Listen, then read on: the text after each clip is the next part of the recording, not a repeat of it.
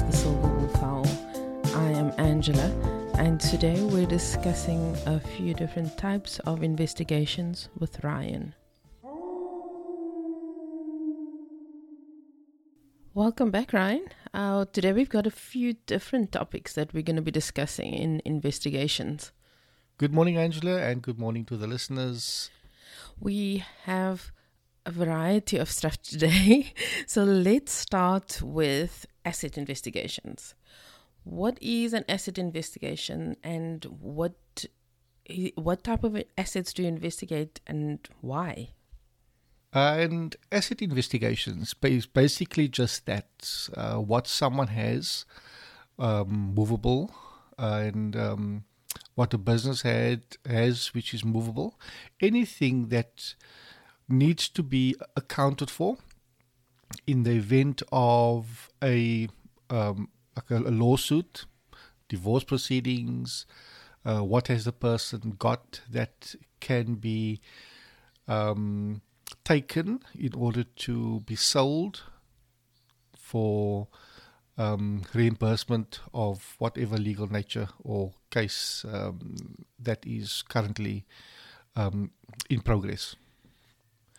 Then you also have immovable, which is buildings, uh, which is basically property, and that is also for, for example, a business that is um, owing or, or, whatever the whatever the um, uh, case is, so that they can then once all the once once the movable assets has been um, what we call repossessed, then uh, if it's not enough, then they go to the immovable, which is property. So this would be in an instance, for example, where one business has an issue or some legal dispute with another, and they wanting to find out if it's worth their while to go the whole legal route and to, you know, to pursue any kind of litigation against the other company because these things can get quite expensive, you know, um, lawyers' fees and court fees and all sorts of things. So they would then do their homework by hiring an investigator to check if the other side has got stuff that would cover those costs and also recoup whatever the original um, dispute was about. So is that is that what um, this whole investigation service is about? Am I accurate in my in my summary? That is correct. In what other types of instances would asset investigations be required? Let's say, for example, there's four directors, and it is found that one of the directors over the years has actually had his own business which does the same thing. And the company itself has been losing business and um, everyone suffers. But for some reason, this one person is still living, you know, normal life. There's um, there's no impact of uh, not like no business coming in. Then suspicion arises. They uh, want all the directors to be investigated for assets, and then it's found that this one actually had another business for years, and then that's conflict of interest because you never declared that. And then it comes, then it comes to light that this person has been um, sucking up all the contracts, and then the company with these with, with the other directors then sue him and his business, and in most cases it runs into millions where the assets, the uh, movable assets, does not suffice. Then they actually uh, put up the entire business and where he is located, where his business is located, and that goes up. Um, let's call it for auction, gets repossessed, it gets auctioned to um, cover losses for the actual company. Are asset investigations only useful in business related disputes? No, um, very often it is divorces. Then the client um, now, our clients is normally the attorneys, will then represent the um, the spouse that is claiming from from the other. Then that person will say, "Look, he's got a business, and he's not declaring it on whatever documentation it says that he doesn't own any businesses and then we have to put in they will the attorneys will then ask us to investigate this person and to actually physically go on the road and see where the business is located see where he is if he is connected directly which means we have to put eyes on him or her at the business premises. And then we um, find a way to get in to see what is there. Does the building belong to him? What part of the building, or uh, what can be included in the settlement that is immovable, and if possible, um, movable items. So yeah, uh, it, it, it it happens not only in business company to company, but also in marital disputes, divorce settlements, etc. Let's switch to a general question that I have come across quite a bit. Can you actually put a time frame on investigations and not just asset investigations, but any type of investigation? I mean, could you? Is there is there is it possible to say you know um, in a week or a month, and also what you will get at the end? Unfortunately, um, in the beginning, you know, you will think if it's a normal small case for divorce or something like that, then you think, oh, it will take a week, it will take two weeks. But in actual fact, it's um, impossible to say. The reason why um, a lot of people say, oh, no, it is straightforward. You go to his house, you see what he's got. You know, the, the company's there, you can say you want to um, just job share and see what they have and uh, within two to three days you're done. It's not actually, it doesn't really work like that because people are clever. They can own a company, they can be at the edges, and the minute things start going south, they can easily up and move, you know. So, uh, what you think you're to be able to do in a week, you come there, building's empty, no one is there, building's been sold they never owned it, so you have to start from scratch again. So you cannot put a time frame on asset investigations. It, it's it's totally impossible because when someone is um, not being honest, is doing bad business, they have their bases covered. They are actually in all the mere fact that there is a problem is because they knew exactly what it is that they were doing and they're always one step ahead. So when you start investigation, many times you think you're going to end up at point A, but you end up somewhere further down the line. And sometimes you're in another another dorp, in another town, completely on the other side of South Africa, because that's how far ahead people think. So, time, uh, so you so you cannot put a time frame on any investigation, actually, for that matter. Let's move on to business activity investigations. What is that? What does that involve? And who usually requires such an investigation? That's a case when um, owner of a company or directors uh, they have someone that is interested in wanting to partner with them, become a director or invest in them, but want a um, directorship role or decision making role in that, then the company will normally uh, contact us to find out who this person is and um, where does he come from and uh, anything that we can find out about the person. You know, just to cover their tracks to make sure that they got their T's crossed and their I's dotted so that they can make an informed decision. So, what kind of information would they then get back from such an investigation? What we do, we see the nature of the business. Let's say, for example, it is a a jewelry company, right? Or okay, make it more simple, a plumbing business. Then you got three directors, and someone came in or want to do business with them, and we will then look at the person and uh, check their records if they have, because conflict of interest is something that very few people actually declare because someone want to go in business with someone is already a businessman. So, uh, what is it that they already might have that they are not saying? So, it's a plumbing business, and um, the company was approached by someone. So, we will then look into this person's um, data, right? And we'll see, okay, there is no businesses there. Now, let's say, for example, we look at the person's record and now we see, okay, there's a spouse. We look at the spouse. The spouse has a plumbing business registered in his or her name. And then that's conflict of interest because now could it be that the business isn't thriving? Now, this is just for the sake of the topic.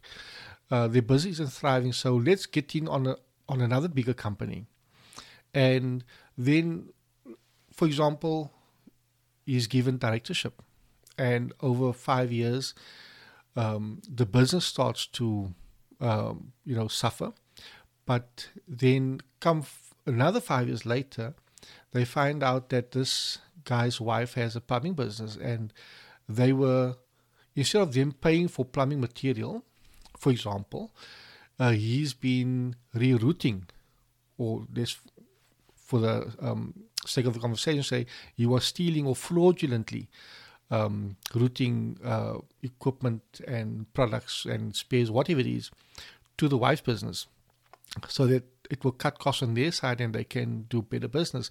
So it's things like that that we look into. Is the person safe? Have they got? Uh, are they related to anyone that has the same type of business? And uh, if so, then the um, company can say, "Look, we don't want to do business with you." But if we do find that he is that is completely clear, he's got no connections to anyone else associated with that type of business, then we will give him the report to say, "Look, um, he passes, so there shouldn't be any issues further down the line."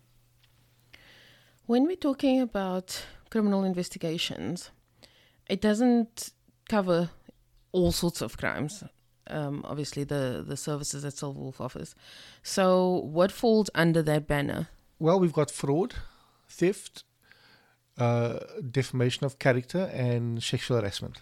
So, what kind of theft are we talking about? Is it uh, business theft or petty crimes? What kind of theft? It is uh, crimes. We, we basically don't just turn away people because it's not a business.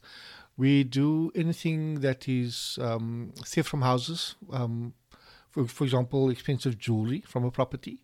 Uh, we do um, theft in businesses, be it, um, uh, let's say it's a place that sells batteries, batteries are going missing, or it is a framing factory, frames are going missing. So uh, it is basically um, theft in all aspects. If we can uh, that uh, people would want um, assistance with.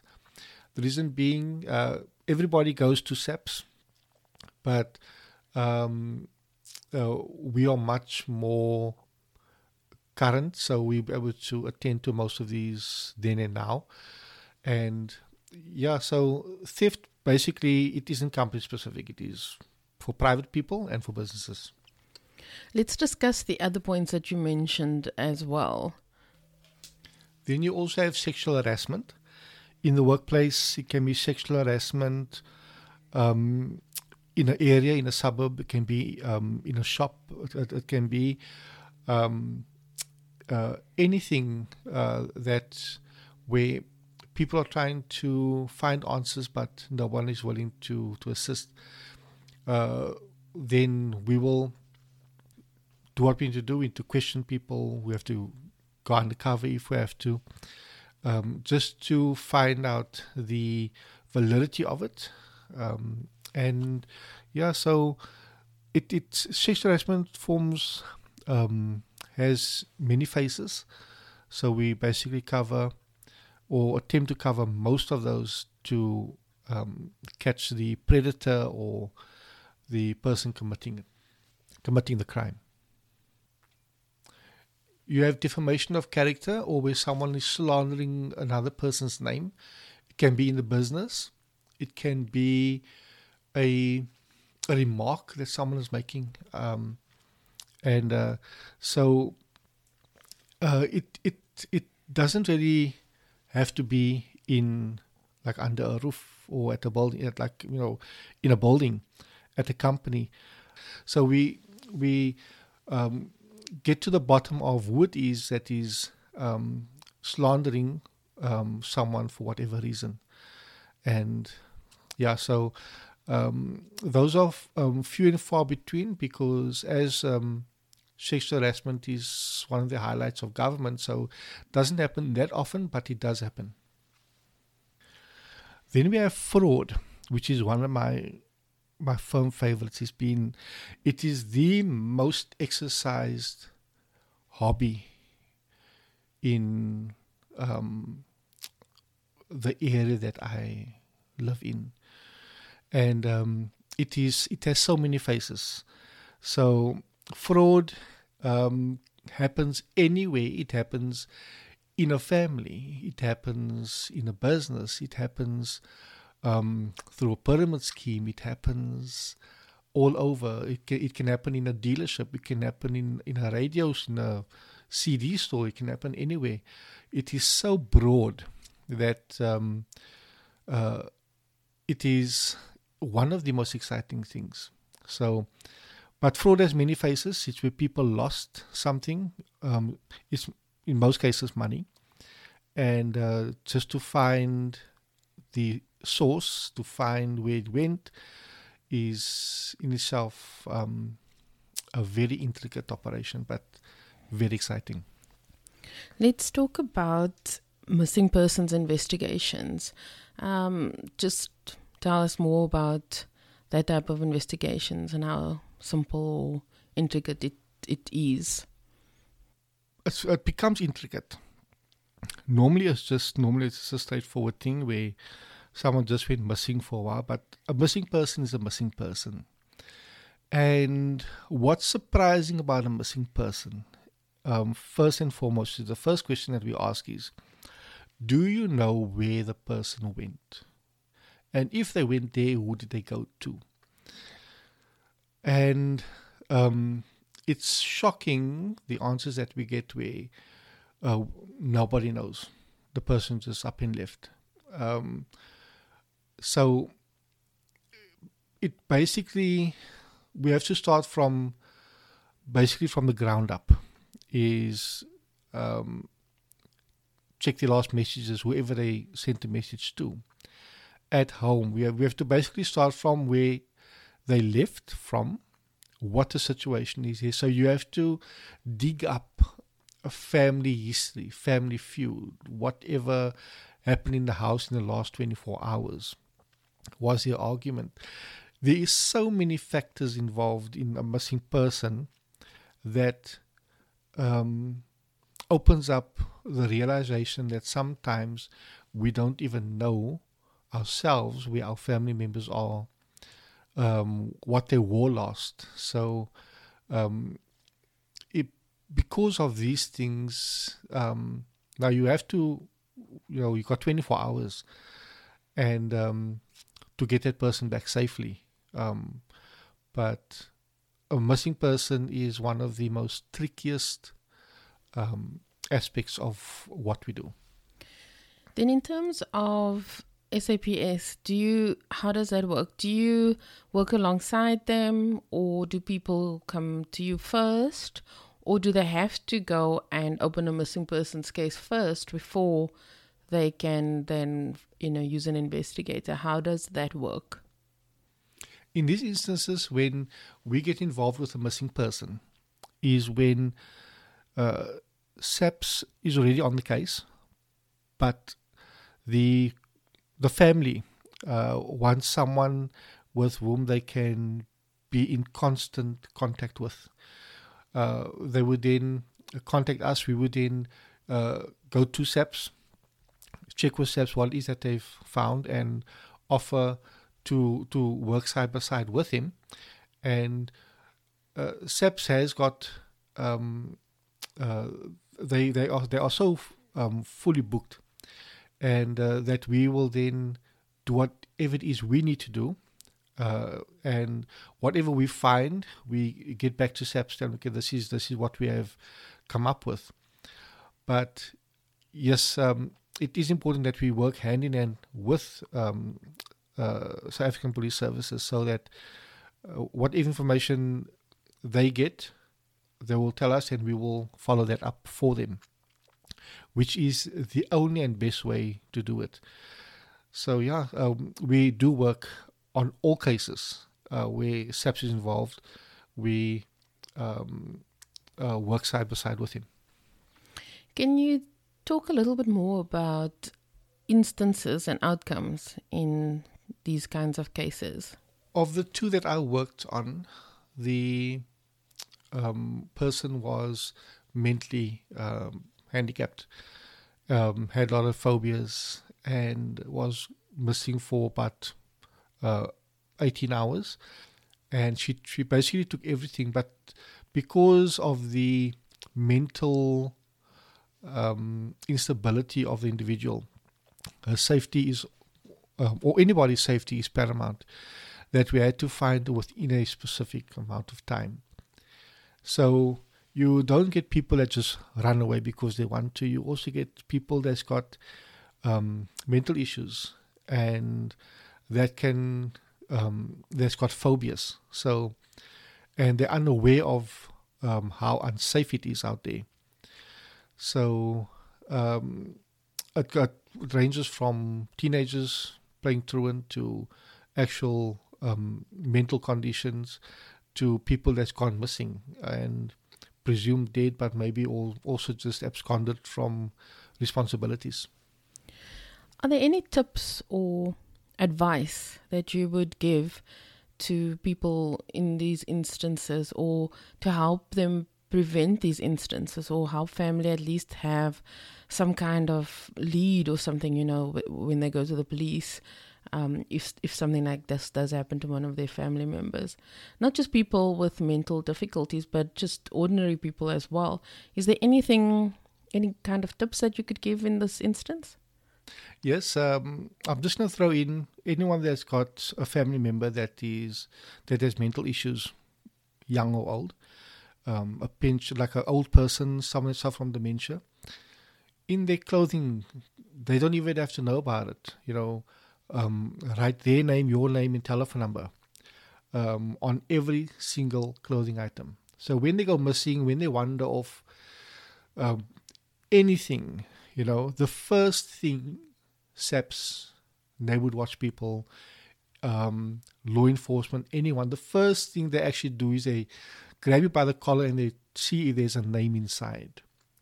If anyone's got family members that is prone to just wandering off you know, um, your kids going to school, write anything on all the tags on every item of clothing. And then, as normal people, always traveling the roads, um, I do it. You know, I'm nearly 50, but whenever I leave home, I will let someone know where I am going and whether I'll be back late or not, you know. And when I leave um, to go back home, I put on my um, live location, send it to someone that I know um, is going to see that message, and I set it for eight for maximum eight hours, so that in the event of me going missing, they know that I won't have my phone on me. I will just put it somewhere, you know, so that no one can find it. But um, these little things, not to let people um, in on your life, but for safety reasons, so many things is happening that it's just these little things that you do that can change an outcome of a missing person or you going missing. Good advice, yeah. Thanks, Ryan. Thanks for joining me today and uh, for explaining and highlighting the services that Silverwolf offers and sharing your knowledge and experience and expertise in um, these different topics that we spoke about today. So thanks for all of that. No, thank you, Angela, for having me again, um, and for the listeners for taking the time. Uh, but what I can say as a sign off is don't do crime if you can't do the time. Fraud pays, but only for a short while, because um, fraud is found out. Uh, people pick up losses, and they will ask me or our business to find out who it is and how much they took. So yes, so um, look after one another. You know, tell your family where you're going, and when you come back, let them know what route you're going to take. And the only route in life is the proper route, the honest route, and the safe one.